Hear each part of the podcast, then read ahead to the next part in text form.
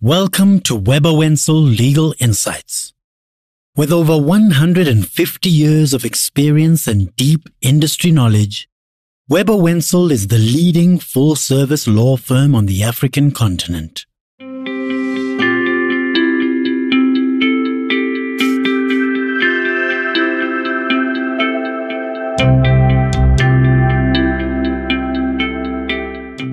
You know, mass surveillance, I think, in the longer term is going to become less and less of an issue as people encrypt more and more because they can collect encrypted communication, but they can't really do that much with it.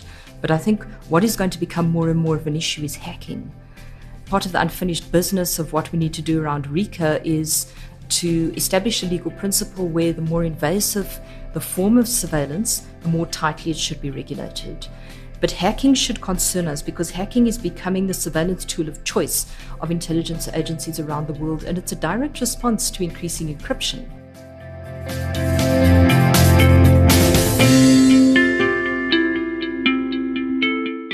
This is Webber Wentzel Legal Insights. I'm Dario Milo. This is the next episode in our media law series, which is a field that I specialize in and very much look forward to speaking about every week. Today, we're going to look at surveillance, which itself is a massive topic in this day and age of surveillance capitalism, where we willingly give up our information to tech companies who mine that information to enhance their profits. But our focus today is surveillance by the state and others of journalists, activists, and others the state might perceive as troublemakers. Journalists who are working on important work run the risk of being surveyed by the government or other powerful institutions having the identities of confidential sources and whistleblowers exposed, and indeed the lives of the journalists themselves and their sources placed at risk. To help me discuss this topic, I'm privileged to have on the show today in the Webber Wentzel studio in our boardroom Sam Sole, investigative journalist and amaBhungane's managing partner. Sam has been involved in some of the country's greatest investigations, including those around state capture. amaBhungane also engages in proactive litigation in the areas of openness and transparency, and we have been privileged to work with them for many years on these kinds of cases. We also have Professor Jane Duncan, who is at the Department of Journalism, Film and Television uh, at University of Johannesburg. She's also the author of the book Stopping the Spies: Constructing and Resisting the Surveillance State in South Africa. I met Jane when she was the executive director of the Freedom of Expression Institute. I mean, how many years ago was that? I think it was over a decade ago. Certainly was. Certainly. And um, we also worked on a few free speech cases together. So it's great to see you again. Thank you. So welcome to both of you. Thanks, Dario. Thank you. Sam, maybe to start with you, um, one of the problems with surveillance is it takes place entirely in secret. And a citizen doesn't know that he or she has been under surveillance un- unless fortuitously something happens, such as a tip off or a leak. You got a tip off back in 2008 when you were at the Mail and Guardian that you were being spied on, and that tip off turned out to be right, as, as we now know. Can you explain what happened and how it led to amaBhungane's challenge of the legislation? Yes, look, it's a, it's a long saga. So I think uh, after that, we, we lodged a complaint with the Inspector General about various indications of surveillance and, and so on of, of myself and others, uh, my colleague Stefaans Brummer in particular, um, at, at the M&G. It took ages uh, before we got a response from the Inspector General, and the, the, the, response was very unsatisfactory because they didn't even confirm whether we had been surveilled or not. They just said, We've done an investigation, we found that nothing you know, illegal was done. Um, in other words, if we were uh, surveilled, then the Inspector General felt it had been done uh, in, in terms of the precepts of the law. Then, around the time that the, the, spy, the spy tapes saga came out, uh, again, we had very good information that among uh, the people who had been captured on, on, on the spy tapes um, by either crime intelligence or, or, or the uh, National Intelligence Agency uh, were conversations involving mm-hmm. myself um, and but also others, uh, other conversations involving, for instance, the editor, the then editor of the Mail and Guardian, Ferial Haffajee, etc. But again, we were never able to mm-hmm. prove that. Prove that. The, the the breakthrough, in a sense, came courtesy of uh, uh, former President uh, Jacob Zuma, attached to one of his interminable uh, efforts to uh, challenge and delay the, the, the prosecution process and in that case, I think challenged the, the DA's attempt to have the, uh, the spy tapes uh, unlocked and released and, and so on. His, his attorney, Michael Hulley, attached a transcript to their affidavit um, of my conversations back in 2008 with Advocate Billy Downer, who was the lead prosecutor in the Shaik case at that time. So, for the first time, we had official confirmation that uh, I had been bugged. Um, we had the proof. And, and so that really launched the process whereby we decided to, to challenge RICA because, as you point out, the, the key flaw is that you're supposed never to find out mm-hmm. uh, that you've been bugged, and that's you know that's where we brought you in and, mm-hmm. and we started this process. Jane, I mean, uh, you are uh, specialized increasingly in this field, and is there ever any principled reason for surveillance? I mean, is surveillance justifiable at the level of principle? And is it then about the detail and the checks and balances and the mechanisms the law has to try and check abuses? Or is there a principled objection to surveillance in its entirety? No, I don't believe that there is a principled mm. objection to mm-hmm. surveillance mm-hmm. in its entirety. I think that there are compelling pu- public interest grounds um, that can and should trigger surveillance. I have seen surveillance being used in order to solve important legal cases. Um, I've even seen cases being um, solved on the basis of possibly one of the most controversial forms of surveillance, which is SIM card registration. So I don't think that we should even entertain the argument mm. that not surveilling under any circumstances is in yes. the public interest. It is in the public interest. However, I don't think that there's a principled argument for untargeted mass surveillance. Yes. And this is where things start getting quite tricky because I think that there is an operational argument for mass surveillance. So, if, for instance, mass surveillance is used of foreign signals intelligence to pick up a buildup of troops on the border, we want to know whether we're going to be invaded imminently or not. And mass surveillance could potentially pick up anomalies in communication signals on the on the border that would then trigger um, a more detailed investigation about what exactly is going on there. Maybe I can just interrupt to ask for listeners, how would you define mass or bulk surveillance? I don't understand mass surveillance purely to be untargeted surveillance. So, so surveillance that isn't triggered by a reasonable suspicion of criminality on the part of an individual mm. or group of mm. individuals. That's that's how I'd, I'd, understand it. And typically, it's used um, to pick up signals outside the mm-hmm. country and to generate intelligence based on analysis of those signals. So that's why we call it foreign signals yes. intelligence. That is generally what mass surveillance is used for. And typically, it's used um, for signals outside the country because it is so highly invasive. And the argument is that um, people inside the country have a basket of rights and responsibilities um, that need to be very jealously protected. So therefore, it's not justified on privacy grounds and on freedom of mm-hmm. expression grounds to surveil on an untargeted basis um, people inside the country, but people outside the country are fair game. Right. Um, we can obviously um, engage that argument. I do think it's problematic. But the other argument that's used as well, which I think is a slightly stronger argument, is that you typically don't have the same investigatory powers outside the country sure. as you do inside the country. It's a free for all out there in intelligence terms. I mean, isn't one of the problems that bulk surveillance in South African law is is actually unregulated? I mean, RICA doesn't regulate the ability of the government to engage in bulk surveillance. Yet we know, and the amaBhungane case has confirmed that this takes place uh, all day and every day. I mean, Sam, what, what are your views on, on bulk surveillance as Jane has described the problem? Look, I think it there, there's there's no question in my mind that that if you think carefully about it, there are ways that one could regulate it, you know, to satisfy international law and but sure. also uh, protect uh, domestic domestic rights.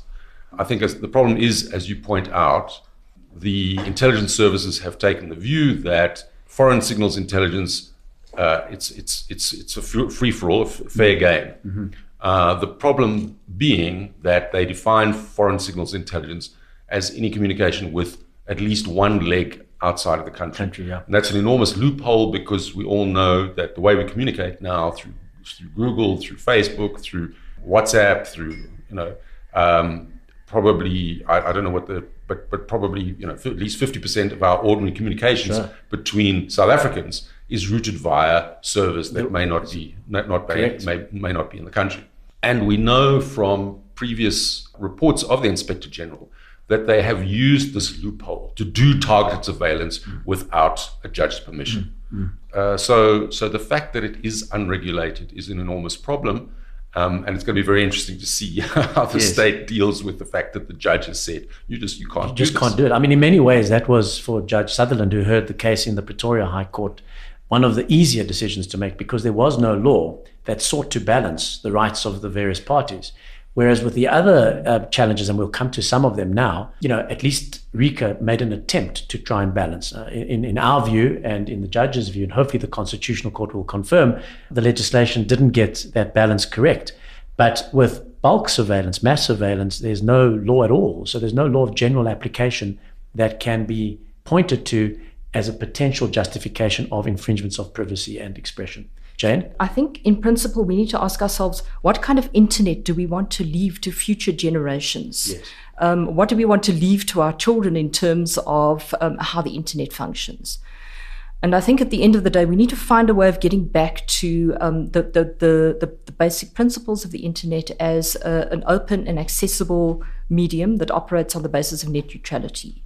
And I think we need to protect the internet as a free and open space and as a democratizing force the more that we weaponize the internet, the more that we securitize it and turn it into a, a set of walled gardens that may even lead in, in time to come lead to a balkanized internet, so several internets, the more we move away from the founding principles of what the internet should be. Mm. Bulk surveillance of foreign signals actually comes out of the military it was developed particularly during the Second World War with the code breaking that took place, particularly by the US and the UK. And out of that was developed the UK USA agreement that in right. turn led to the, the establishment of possibly the most um, significant um, intelligence sharing arrangement that exists in the world today, which is the Five Eyes um, right. Alliance. Now, we must bear in the back of our minds that that comes out of a military environment mm-hmm. and it is contributing towards the weaponizing of the internet. If we cannot enjoy the internet without the knowledge that we can communicate safely, securely, and openly, and have our communications intercepted only under the most extreme but well defined set of circumstances, we cannot say um, that we have an open and democratic internet. Mm. Now, I know that the struggle against mass surveillance is going to be long and hard, and it's going to have to be fought on the global stage. But I think that we have a responsibility to fight it. Yes. And the fact that we cannot even possibly start to hope to compete with the Five Eyes Alliance in, in terms of in terms of global mass surveillance I think also places on us um, a responsibility to fight against it on the global stage. And Sam, I mean, if we can look in a bit more detail at amaBhungane case and some of the innovations that um, Sutherland has accepted and that hopefully the Constitutional Court will accept. Post surveillance notification, which is, it seems to me, certainly best practice around the world, is something that Sutherland accepted and we hope the Constitutional Court will accept. Why is that so powerful when the surveillance has already happened? And, and you know, one could argue the privacy infringement has already taken place. So what good does it do to be told about it after the event? Look, it, it's, it's very important because we accepted, and, and I think in, in, our, in our case, we, we very much accepted Jane's principal point that surveillance in principle is justifiable yes. uh, in the public interest. The problem is it it is enormously open to abuse because it, it allows the state and other actors, you know, direct access into people's lives, their private lives, their secrets, their vulnerabilities, etc. And so, to have a situation where um, the state is able to do that, and even other parties are able to do that, and you never know that they've done it. Mm-hmm. So you you never know what information is held by the state what they do with it, how they share it, how they protect it, etc. Um, your most you know intimate personal secrets, etc. I was you know I was monitored for about six six months. Uh, during which time I'm sure I had some, you know, embarrassing uh, phone calls with my wife and my children or what, what, whatever. Yes. So the the, the fact that you can never test that and never, on some basis, reclaim control over Sure. that. 'Cause you don't know what's is- happened is- to is- those- It's crucial, yes. that Um, database. Where there's a situation where they have reached a point where, you know, uh, the, the operation is complete um, or the, the danger is past, there seems to be no logical reason, that's what we argued, that at some point uh, you have to notify people that they have been surveilled so that if they are completely in an innocent party, they can then approach the courts and seek relief. Yes, and I was encouraged by Judge Sutherland's um, comment that one of the things they could do, for instance, is claim damages for the breach of their privacy, even ex post facto. Jane, do you agree with the post surveillance notification principle? Definitely, yes. And I think it's become accepted internationally Yeah. increasingly. I think it's it's absolutely essential for transparency because you can enforce your rights um, if you were surveilled um, not on, on proper grounds. I mean, the other striking aspect of the judgment, which was um, welcomed um, around the world, is the fact that it talks about a higher threshold where you want to survey journalists and lawyers. I mean, Jane, in your research, is there empirical evidence to suggest that there is widespread surveillance, say, of journalists in South Africa, worldwide? Or are incidents like Sam's an isolated incident, uh, instance where you know there isn't a widespread practice of surveying journalists? It's an impossible question to answer empirically, at least in South Africa at the moment, precisely because we don't have the levels of transparency that um, post surveillance user notification will bring. We do know of Sam's case. We do know of RICA being abused. In the case of two other um, journalists, former Sunday Times journalists, Stefaans Hofstatter and Mzilikazi wa Afrika, where there the, the judge was actually lied to um, in order to dupe him into granting an interception direction. So we certainly do know of those cases, and I think the fact that we know of those cases, I think, um, is um, should be sufficient grounds for alarm and concern. Also, given the global picture as well, that journalists are vulnerable groups, lawyers are vulnerable groups. Again, what Judge Sutherland is not saying is you can never survey a lawyer or a journalist, but he's saying that that fact has to be communicated to the designated judge. The circumstances in which you want to survey a journalist and a lawyer or a lawyer have to be made, have to be put forward, and um, the judge has to be alive to that. And why are we surveying a journalist? Why are we surveying a lawyer? Uh, are they intricately connected with the crime? Is it uh, personal criminal behavior on their part that we're targeting? Uh, and, and, and it allows for that additional safeguard, that, that additional discussion. But why limit it to lawyers and journalists? What about, this is an argument, for example, that media monitoring make in, in this case as amicus. What about NGOs being under surveillance? Any views on that, Sam and, and Jane? Is it too limited to say only lawyers and journalists should be singled out for this additional safeguard? Look, I think you're probably more qualified to answer that question than, than, than us, uh, Dario. But, but I mean, I think the, the key thing with, with lawyers and journalists is the duty of priv- privilege that is breached by surveillance and the harm that that, that can do. And, and with regard to, to journalists, especially the identification of sources, which is very easy if you only have to look at, uh, at metadata records and, and, and so on and which can be uh, have a huge chilling effect. Again, that you may not even know about. Um, if if my communications are, are monitored and I'm cultivating a confidential source, somebody can just pitch up at that person's house and just tell them, "Look, you know, we know you're talking to Sam, etc." And and and I, I may never know about that. They, they just may not stop returning my calls, etc. Yeah, and I mean the law at least says in those instances, certainly for lawyers, legal privilege is uh, since time immemorial regarded as a almost impenetrable privilege, although there are exceptions, as there should be. And journalist sources and the right to protect their sources has also been recognized, perhaps more recently, by South African courts in the Bosasa case and others. But there are at least categories where one can carve out protection because of the vulnerability, as you say, Jane. In the book that I wrote that you mentioned earlier, I had the opportunity to um, interview the longest serving RICA judge, Yvonne Mokgoro, who um, I think gave me a lot of insight um, into how the Office of the RICA judge works and her own anxiety as operating as a, a, a judge.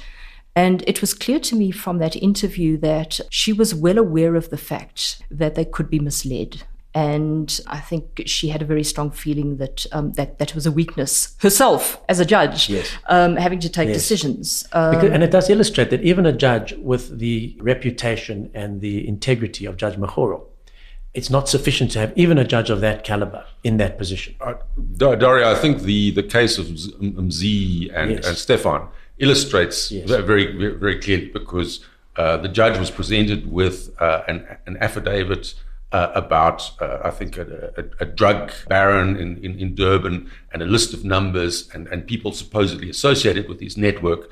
And into that, uh, probably legitimate surveillance exercise was inserted the numbers of, of the, the, the journalists. They weren't identified correctly. But the judge has no way of, of telling Testing. who these people are. If it's, uh, you know, Leonard Khadebe uh, from Umlazi and it's actually um, uh, Yes. Stefaans Hofstatter from the Sunday Times, Yes. he has no way of, of he or she has have no way of, of, of telling telling. So I think uh, one of the ways we tried to address that in, in the litigation was to um, make the plea for a public advocate. Correct. In other words, so that this happens behind closed doors, it's ex parte, but it is uh, to some extent a, uh, an adversarial process uh, in front of the judge. The panel of judges is, is, I think, also important because what we found, and, and I think it would be nice to hear from, from, from Jane, is the intelligence environment is one which is very susceptible to institutional capture. You know, it's it's confidential. You're being let into secrets. It's this institution that you're being allowed. Uh, you know, as and, and, and this applies not only to the to the judge, but also to um, the parliamentary oversight co- co- committee as as well. So there's some level of accountability, either for mistakes, bona fide mistakes, or in fact for the deliberate misleading that we saw in the Sunday Times case. I- Exactly. If there's post surveillance no- notification, then there is at least a risk that if you lie to the judge, it's going to be exposed. Correct. And, and that obviously has a has an effect, a disciplining effect on the quality of the of the applications. And I think this is important because just to touch on the broader point that Sam raised, you know, the intelligence environment is a notoriously secretive environment. It's too secretive. Um, it's far too secretive for its own good. And I mean that quite literally, that its own good um, is damaged by the level of secrecy, not only because of the, the corruption that it engenders, but it turns the intelligence community into an echo chamber that is susceptible to confirmation bias. So, in other words, they listen to themselves and only to themselves, and everybody else don't know anything about intelligence. They just simply Yes. have to trust Yes. um, that the spooks who sit there in the State Security Agency and crime intelligence and other places know what they're doing. So, so they they spin this narrative of trust us, and I think that that prevents important ideas from being subjected to the furnace of public debate. And I think if that happened more, not necessarily at an operational level, because I hmm. think we'd probably both accept that there are there are sound reasons for hmm. um, for secrecy on operational methods, but unfortunately they conflate operational policies with operational methods. And for me, strategy and policy should automatically, as a default position, be in the public domain and be sub- hmm. subjected to the furnace of, of, of public public opinion. And um, that won't threaten operational methods. In fact, it'll strengthen operational methods because then they go into their work on the understanding or in the confidence that they have identified the major threats to national security and security more generally um, appropriately in the country rather than falling victim to what often happens in the intelligence community, which is to talk up threats in order to get big budgets. Yes. And there's, of course, an analog with classified information, right? There's this the default uh, position adopted in intelligence circles that just because it's classified, you can't touch it, you can't possess it, you can't distribute it. One of the major balancing mechanisms for that kind of legislation, the, Protection of State Information Bill, would be a public interest type defense. Because one of the lessons I think from our constitutional court is to say in national security cases like the Masetlha case that it dealt with, Judge Sutherland's decision on um, is that courts are not hesitating to actually say to the executive, where necessary, where appropriate, we will step in. And we won't be cowed by the shout of or the, the noise of national security in a kind of crowded courtroom. as if that is the answer to all the problems. So there's certainly far more of a nuanced balancing that's required. And, and I think that's absolutely right. And we're very fortunate as a country because we don't face any major threats to national security at the moment, touch wood. But at the moment, we don't, which means that um, we have fewer reasons, fewer sound reasons to be able to give that margin of appreciation yes. to our security agencies. And we must use that to the maximum and support our courts. Um, in, in, in fighting a back, a back against this national security mystification. Uh, Sam, you agree? I, I, I, want to come in and, and really support Jane yes. there. You know, as, as, as an investigative journalist and as journalists often we trade in some of the same waters as, as the intelligence services. Um, we, we, we trade in information. The, the difference is our, our information and our conclusions are put out there uh, to, to, to stand the test of, mm. of, of, peer review. Whatever information that, that we can dig up in the public interest, we, we, we publish and we subject it to the, the, the, light, of, the light of day. And I think one of the you know, one of the real weaknesses and where intelligence services globally, um, mm. I think, damage themselves. One of the other areas where there's there's there's a lot of uh, and our own history has has shown that a, a, a, lot of risk is national security becomes conflated with the security and interests of the leader um, or or the uh, particular party, whoever the incumbent the, the, happens to the, be, or the faction, mm. um, and that has you know his, you know historical uh, precedents from from the early days. I think you know the the king's advisor was there to protect the king, yes. not, not, you know not to protect the state. Mm, I think there's also a global tendency as well. We need to take mm. um, note of um, shifts in intelligence and how it's used. Mm. Away from focusing on national security threats only to focus on national security interests. So, in other words, um, countries aren't just focusing on threats, they're focusing on interests. Including that, economic interests. Including economic mm. interests. And one of the most problematic areas of intelligence work that we haven't even started to have a public discussion about is economic intelligence. Yes and the ways in which it's used in order to legitimize spying on diplomats, um, spying on uh, politicians in order to um, get to their trade secrets, their negotiating positions in, um, you know, world trade negotiations. The way it's being used to legitimize espionage as well, and also the increasing privatization of, of intelligence responsibilities.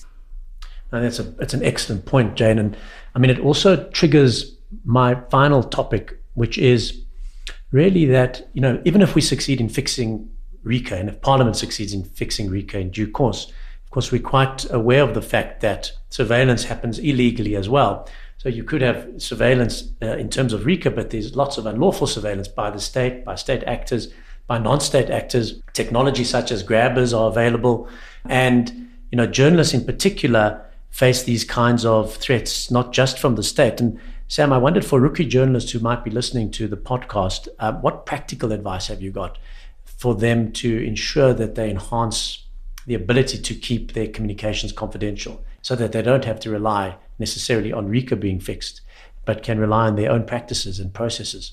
You kind of maintain communication hygiene, as it were. Yes. You're careful about what you say electronically, um, you're careful about how you communicate to sources you're careful about how you communicate about sources. I mean, we have uh, obviously a, at, at amaBhungane, we we have uh, chat chat groups about different subjects, which uh, you know where we, we share information. We work in different places uh, around the country, but even within our WhatsApp chat, which is probably reasonably secure, might be you know. Uh, we we would always give sources a, code name, so right. we'll refer to you know uh, Joe Bloggs or, or, whatever, you know, the one that connects sure. we, we met in the in the Wimpy or you yes. know that that kind of thing. So that e- even in quite what one would imagine uh, con- communication that is that is fair, fair got a, a, fair degree of confidentiality, you build in uh, some some protections. Um, prepare for the worst case. Prepare for the worst case. Yeah, yeah I mean, that's why St- it's Stan and John who are the two Gupta whistleblowers. I mean, if their identities had been revealed before the publication of some of those stories, I wonder whether we would have in fact seen the extent of the Gupta leak uh, stories that we did. Jane? You know, mass surveillance, I think, in the longer term is going to become less and less of an issue as people encrypt more and more. because they can collect encrypted communication, but they can't really do that much mm. with it.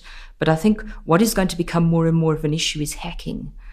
And in fact, I'd say that one of part of the unfinished business of what we need to do around RICA is um, to establish a legal principle where the more invasive the form of surveillance, the more tightly it should be regulated. Right. But hacking should concern us because hacking is becoming the surveillance tool of choice of intelligence agencies around the world, and it's a direct response to increasing encryption. So, if the agencies know who their uh, people of interest are, who are often journalists, for instance, they, they're likely to practice what Sam refers to as information hygiene, hygiene which includes yes. encrypting their communications and um, which is then going to drive them more towards um, hacking people's devices. Now, there, there are particular problems with hacking, but there are also particular opportunities as well. The problem is that um, it's a particularly pernicious, invasive form of, um, of surveillance because um, it alters the device that you use. So if you think about the South African RICA, for instance, which says that intercept information can be accepted as evidence into court, that becomes problematic because when you hack a person's device, you can't be entirely sure whether that information hasn't been altered yes. um, when it's presented to sure. court. So we see me- in Mexico, for instance, which one could almost describe as the hacking capital of the world, um, people's communications being intercepted through hacking altered slightly and then released into the public domain in order to embarrass um, a particular it becomes a form of disinformation. It becomes a form of disinformation. Combination of true and then false, you know, information. Exactly. Yes. So for me, hacking um, evidence that's obtained through hacking shouldn't actually be admitted as evidence in court as a matter of principle, but in the exceptional uh, uh, cases where it should, then um, a forensic expert should be brought in in order to warrant that the information hasn't been altered or the, the, the device hasn't been compromised to the extent where that intercept information is polluted to the point mm. where it, it, shouldn't be admiss, admissible as evidence in court. I think this is a very good start. Lots of work still to be done. Um, I think that brings us to the end of the podcast. We've run out of time, but thank you so much to my guests today, Jane Duncan and Sam Sole. It's been a fascinating discussion as always. This has been Webber Wentzel Legal Insights. I've been your host, Dario Milo. I'll be guiding you through this first season of podcasts on media law. Our executive producer is Paula Joens. This podcast is produced for Webber Wentzel by Volume. Until next time, publish responsibly.